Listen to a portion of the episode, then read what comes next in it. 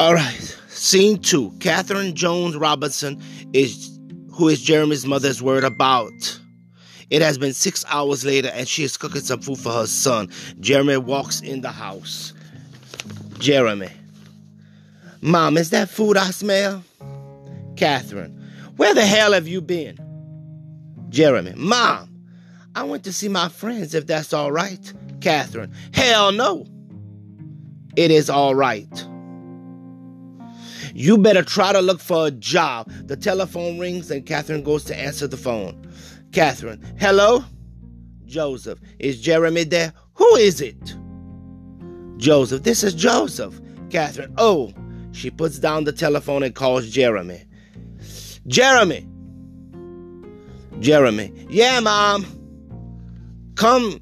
Jeremy comes out of the bathroom. Jeremy, yeah, what's up? Joseph, do you need a ride to the audition tomorrow? Jeremy, yeah. Will you be able to bring me?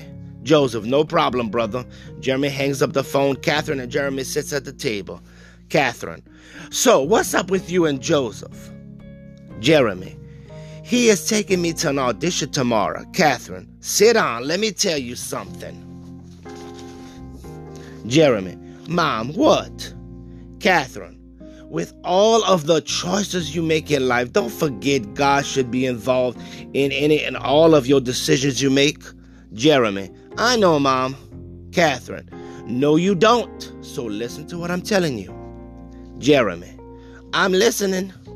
Catherine, before I make any choices about doing anything, I pray to God first. Jeremy, what about being with Dad?